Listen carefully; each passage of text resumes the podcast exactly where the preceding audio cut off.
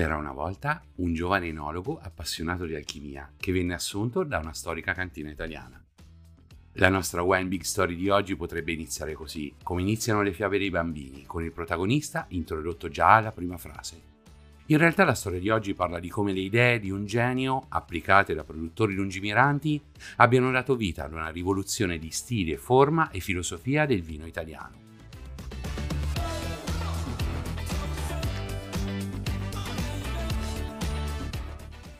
Una rivoluzione e una battaglia, quella tra modernisti e tradizionalisti, capace di infiammare il mondo del vino italiano per più di vent'anni. Io sono Leonardo Rossi e questa è la nostra Wine Big Story di oggi, la storia di Giacomo Takis e della rivoluzione stilistica del vino italiano. La nostra storia inizia in Toscana, precisamente a San Casciano, in pieno Chianti, è il 1961, la cantina Antinori è molto lontana dall'essere il gigante da milioni di bottiglie che conosciamo oggi e produce vini consumati soprattutto sul territorio e di modesto successo internazionale. Giacomo Takis ha più o meno 30 anni. Dopo il diploma alla scuola enologica di Alba ha lavorato nel mondo della spumantistica, dei liquori e della distillazione. Viene assunto da Antinori per rilanciare la produzione vinicola aziendale. In cantina Takis fa rapidamente carriera e quando nel 1965 Piero Antinori prende in mano le redini dell'azienda, il nostro protagonista è responsabile di tutte le fasi di produzione della cantina. L'incontro casuale tra questi due uomini è carico di molti significati e sicuramente è il primo evento game changer di cui parleremo oggi. Spoiler, ce ne saranno altri nella nostra storia. Comunque torniamo al nostro duo. La famiglia Antinori fa vino dal 1385, ma negli anni 60 il business stenta a decollare. Nella visione aziendale di Piero c'è soprattutto il mondo, nonostante si trovi immerso in un contesto, quello del Chianti, molto statico e tradizionalista. Ha molti legami d'amicizia con gli esponenti delle altre famiglie storiche italiane ed è particolarmente profondo quello con Mario Incisa della Rocchetta. Incisa della Rocchetta è noto in quegli anni soprattutto perché è un allevatore di cavalli eccezionali, tra cui il Ribot, che è anche il suo gioiello, il trottatore più famoso del secolo scorso. Era proprietario di un'azienda agricola sulla costa toscana, nella provincia di Livorno, più precisamente a Bolgheri, che si chiama Tenuta San Guido. Incisa della Rocchetta stava portando avanti un esperimento. Aveva notato che c'erano diverse similitudini tra i suoi vigneti e quelli di Bordeaux in Francia e aveva piantato alcune viti di Cabernet Sauvignon, tipiche proprio di quella zona. Con queste uve aveva già cominciato a produrre un vino che però era destinato al consumo domestico, ma voleva farne un prodotto commerciale. A questo scopo chiese ad Antinori di prestargli Takis come enologo, un po' come si fa con i calciatori. Per il nostro protagonista questa era un'occasione d'oro. Anche Takis era un grande appassionato dell'enologia avanzata che si praticava nella regione di Bordeaux e dei grandi vini che in questa zona si ottenevano, come già abbiamo detto, utilizzando il Cabernet Sauvignon. L'enologo che negli anni 50 aveva posto le basi per questo avanzamento era Émile Peinot. Takis lo ammirava ed era riuscito a entrarci in contatto. Non gli aveva messo il follower su Instagram, gli aveva scritto per posta, ponendogli alcune domande tecniche che colpirono così tanto l'enologo francese che non solo gli rispose, ma addirittura gli inviò dei manuali di enologia che erano introvabili in Italia. Queste nuove informazioni e l'amicizia che nacque tra i due alimentarono ancora di più la spinta innovativa del nostro giovane enologo. Takis aveva la consapevolezza che per ottenere vini di qualità capaci di acquisire un mercato internazionale, oltre al lavoro in vigna servisse un preciso e attento lavoro in cantina. A Tenuta San Guido, il marchese incisa della Rocchetta fino a quel momento aveva prodotto praticamente solo vini da Vermentino, come tutti facevano a Bolgheri. Questa era ed è tuttora una zona ricca di produzioni agricole, ma negli anni 60 per gli imprenditori del settore la viticoltura era ancora un'attività secondaria e la situazione era la stessa un po' in tutto il paese. Non ci si era ancora ripresi del tutto dallo shock della pandemia filosserica, l'enologia scientifica era agli albori e la stragrande maggioranza di produttori adottava un approccio contadino, tradizionale e conservativo. Il Sassicaia quindi era un esperimento pensato in un momento di grande crisi in cui probabilmente la sensazione diffusa fosse che non restasse molto da perdere. Abbiamo già detto che Incisa della Rocchetta aveva impiantato il Cabernet Sauvignon perché era incuriosito dalle similitudini tra il territorio di Bolgheri e quello di Bordeaux e Takis decise di provare a replicare anche la tecnica enologica che era maggiormente utilizzata in quella zona, far maturare il vino in piccole botti di rovere nuove. Queste botti di poco più di 200 litri si chiamano barrique e la scelta fatta da Takis di utilizzare per la prima volta questo strumento in Italia è il vero game changer della nostra storia di oggi è uno degli eventi più importanti della storia moderna del vino italiano. Il Sassicaia venne messo in commercio per la prima volta nel 1972. Takis lo etichettò con l'annata 68, ma realizzando un blend delle migliori baricche delle annate comprese fra il 65 e il 69. Si poteva fare, il vino era un vino da tavola senza denominazione e quindi era tutto regolare. Il vino piacque, anche se in Italia non venne accolto con grande entusiasmo, ma come detto l'idea era di perseguire soprattutto i mercati internazionali. Nel 1978 arrivò la vera e propria svolta. Uno dei più autorevoli giornalisti del settore di quel tempo, Hugh Johnson, inserì il Sassicaia in una degustazione alla cieca di quelli che reputava essere i 33 migliori Cabernet Sauvignon prodotti al mondo.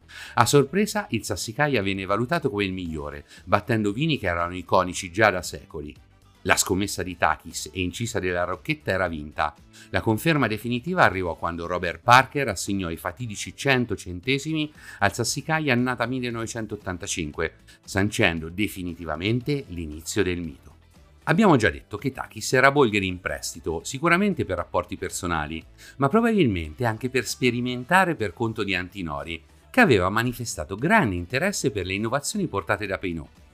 Aveva incontrato in maniera fortuita l'enologo francese durante un viaggio a Bordeaux ed era riuscito a convincerlo a collaborare come consulente. Takis lo andava a trovare spesso e lui stesso veniva in Toscana a fare sopralluoghi un paio di volte l'anno. L'idea era di creare un vino in chianti con le tecniche più moderne, vinificazione separata dei singoli vitigni, fermentazione e macerazione in acciaio, controllo delle temperature e della trasformazione malolattica, maturazione in barrique al posto delle botti grandi. In questo clima di innovazione e mentre le prime botti di Sassicaia ancora riposavano in cantina, Antinori presentò il Chianti classico Vigna Tignanello annata 1970. Il lancio del vino venne sostenuto da una forte campagna di marketing e c'era grande aspettativa, anche se il prodotto non era subito del tutto definito. L'etichetta per esempio venne utilizzata solo dalla seconda annata e Takis lo cambiò più volte nella composizione, finché per l'annata 1975 trovò la definizione che sembrava essere perfetta. 4 quinti di Sangiovese e un quinto di Cabernet Sauvignon. Per questa scelta il Tignanello poteva essere etichettato solo come vino da tavola. La Doc Chianti non ammetteva il tipo di blend scelto, ma ad Antinori e a Takis questo poco importava. Il Tignanello fu subito un grande successo. I consumatori, le guide, i critici erano concordi. Il cambiamento del vino italiano era ufficialmente iniziato. Giacomo Takis fu un innovatore assoluto, un genio capace di interpretare la volontà di crescita e miglioramento di imprenditori visionari. Il genio però non è nulla senza il contesto. Nel 1963 in Italia era entrata in vigore la prima legge che tutelava l'origine geografica e la tradizionalità di alcuni vini italiani. Erano nate le DOC, denominazioni di origine controllata. Risulta molto difficile oggi comprendere l'impatto di queste leggi sui produttori. Qualsiasi appassionato di vino le dà per scontate, ma non è stato sempre così. I disciplinari delle DOC sanciscono alcuni parametri non negoziabili. Il luogo dove vengono coltivate le uve viene vinificato il vino, i vitigni che si utilizzano, le tecniche di produzione, le informazioni sull'etichetta e il profilo sensoriale che ci si aspetta di trovare. Questo sistema normativo tutelante è sicuramente virtuoso, ma alle volte risulta obsoleto e limitante per i produttori, tanto da generare spesso polemiche e richieste di revisione da parte di vignaioli, giornalisti e esperti di vino. La DOC Chianti entrò in vigore portando una forte volontà di mantenere la tradizione. Per esempio obbligava l'utilizzo di molti vitigni differenti oltre al Sangiovese, addirittura a bacca bianca. Il Cabernet Sauvignon non era ammesso nelle denominazioni, anche se molti produttori, sull'onda dell'entusiasmo generato dai nuovi vini di Antinori e Incisa della Rocchetta, lo avessero impiantato nei pregiati terreni di tutta la Toscana. Le limitazioni dei disciplinari, la loro assenza in nuovi territori di produzione e il fatto che i brand che tutelavano fossero spesso poco rispettati nei mercati internazionali portarono molti vignaioli a imbottigliare i loro prodotti, anche migliori, come semplici vini da tavola, senza denominazione geografica. Questi vini ebbero un successo eclatante, soprattutto tra i critici britannici e statunitensi, che iniziarono a chiamarli con un termine che oggi risulta un po' abusato, ma che rappresenta un vero e proprio brand internazionalmente riconosciuto, Super Tuscans. Questo termine non è regolamentato da alcun disciplinare. Diciamo che tra gli anni 70 e gli anni 80 del secolo scorso si chiamavano così vini da tavola toscani che venivano prodotti in zone senza disciplinare, come il Sassicaia Bolgheri, venivano prodotti con le uve internazionali, come il Solaia, venivano prodotti in chianti con solo il Sangiovese, come le prime annate di Tignanello. I produttori di questi vini rivoluzionari in parte inseguivano il successo del brand, nella stragrande maggioranza dei casi perseguivano un ideale che nel contesto vitivinicolo italiano era davvero rivoluzionario. Volevano produrre vini che fossero buoni, che piacessero al pubblico nazionale e internazionale e che fossero espressione del loro studio e lavoro. Volevano interpretare territori così vocati in maniera nuova e non obbligatoriamente legata alla tradizione. La rivoluzione del vino italiano iniziò così e in un attimo dalla Toscana la voglia di innovazione si diffuse su tutto il territorio nazionale. Il grande successo dei nuovi prodotti toscani facilitò la diffusione delle idee e delle tecniche di Takis in tutto il paese. Il boom economico degli anni Ottanta portò nuove dinamiche di consumo. I mercati di riferimento non erano più nazionali o regionali ma internazionali. I consumatori avevano maggior facilità di spesa e il vino italiano si allontanava sempre di più dall'avere un mero valore alimentare per incarnare la spinta edonistica verso il buono ed esclusivo. La nuova enologia iniziata da Takis diventò uno standard con pro e contro. Nacquero in quegli anni vini buonissimi e vini che oggi potremmo definire serenamente pessimi. Non entreremo nei dettagli tecnici volutamente, il cambiamento di cui parliamo oggi è stato filosofico e stilistico, ma è doveroso un rapidissimo passaggio riguardo ai contenitori che si utilizzano per produrre il vino. Oggi se ne utilizzano tante tipologie, si usano botti fatte con vari tipi di legno di svariate dimensioni, si utilizzano tank di acciaio inossidabile con temperatura controllata, vasche di cemento vetrificato, anfori di terracotta e anche altro. Magari per fare un vino se ne utilizzano due o tre tipi differenti. Tra questi contenitori le macroscopiche differenze sono il passaggio o non passaggio di ossigeno, la cessione o meno di aromi e sostanze al vino, tempi diversi per alcune delle trasformazioni chimiche che avvengono. Se vinifico le uve di un vigneto utilizzando due contenitori diversi, ottengo due vini diversi tra di loro. In Italia negli anni 70 per i vini bianchi si utilizzavano soprattutto le vasche di cemento. Alcuni vignaioli avevano i primi contenitori di acciaio e per i vini rossi di solito si utilizzavano botti molto grandi e spesso molto vecchie. Queste venivano assemblate direttamente nelle cantine perché non entravano dalle porte e rappresentavano un valore importante per chi faceva vino. L'interno della botte diventava praticamente impermeabile e non c'era alcun passaggio di ossigeno. Le maturazioni erano lente. Per il Barolo si diceva che ci volessero addirittura 30 anni di botte. I vini che si facevano con la baricca, al contrario, erano pronti molto prima. Queste botti sono piccole, contengono 225 litri e si fanno con un rovere molto poroso. Durante le fasi di produzione si tostano a fuoco vivo, addirittura in alcuni casi se ne carbonizza la superficie. A questo punto si capisce facilmente che la barrique, oltre a far passare molto ossigeno rispetto al quantitativo di vino che contiene, può cedere diversi aromi al vino, la vaniglia, il caffè o il cioccolato per esempio, ma anche altri. Dicevamo prima quindi che si fecero alcuni vini buonissimi e altri pessimi. Fu una rivoluzione repentina, tutti corsero ad aggiornarsi per non restare indietro sui mercati internazionali e ci furono morti e feriti dal punto di vista commerciale. Il gusto dei consumatori italiani si dovette internazionalizzare. Ci si dovette abituare negli anni Ottanta a vini super concentrati, profumati di vaniglia che sapevano di confettura, spesso molto diversi da quelli che si era sempre bevuto e spesso non proprio entusiasmanti. Non a tutti questi nuovi vini piacevano e come spesso capita nel nostro paese, il mondo enologico si divise in due fazioni, supportate da tifoserie agguerrite di critici e operatori del settore.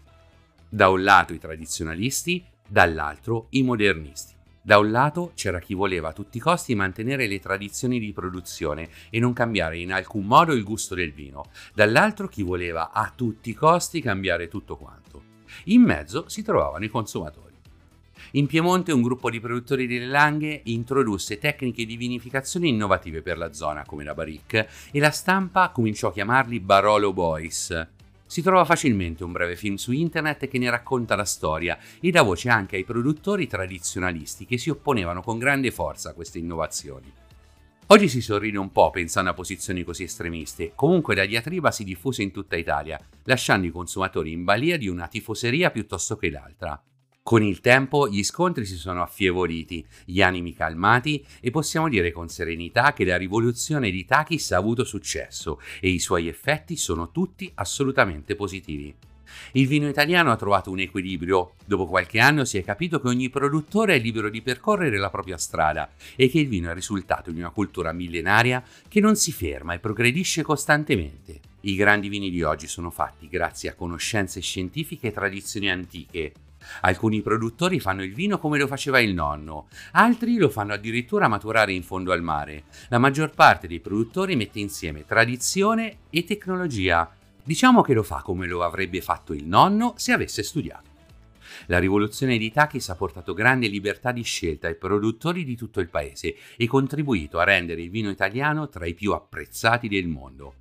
Alcuni preconcetti generati in quel momento sono ancora vivi, basti pensare a quante persone chiedono se il vino è barricato prima di sceglierlo, ma in generale il gusto medio ha superato i dettagli tecnici e si tende a consumare ciò che ci piace, a prescindere appunto da questi fattori. La nostra Wine Big Story di oggi si conclude qui. Le ultime parole le dedichiamo a Giacomo Takis. Purtroppo è venuto a mancare nel 2016. Nella sua carriera, oltre alla lunga e fruttuosa collaborazione con Antinori e all'intuizione dietro moltissimi dei grandi vini italiani, si è reso protagonista del rilancio di tante zone vinicole ed è considerato in tutto il mondo il padre fondatore dell'enologia italiana moderna. Io sono Leonardo Rossi e avete appena ascoltato Wine Big Stories, il podcast che vi racconta i fatti che hanno cambiato per sempre la storia del vino. Se l'episodio di oggi vi è piaciuto potete lasciarci 5 stelline nell'app di Spotify, seguirci e premere sulla campanella per non perdervi le prossime Wine Big Stories.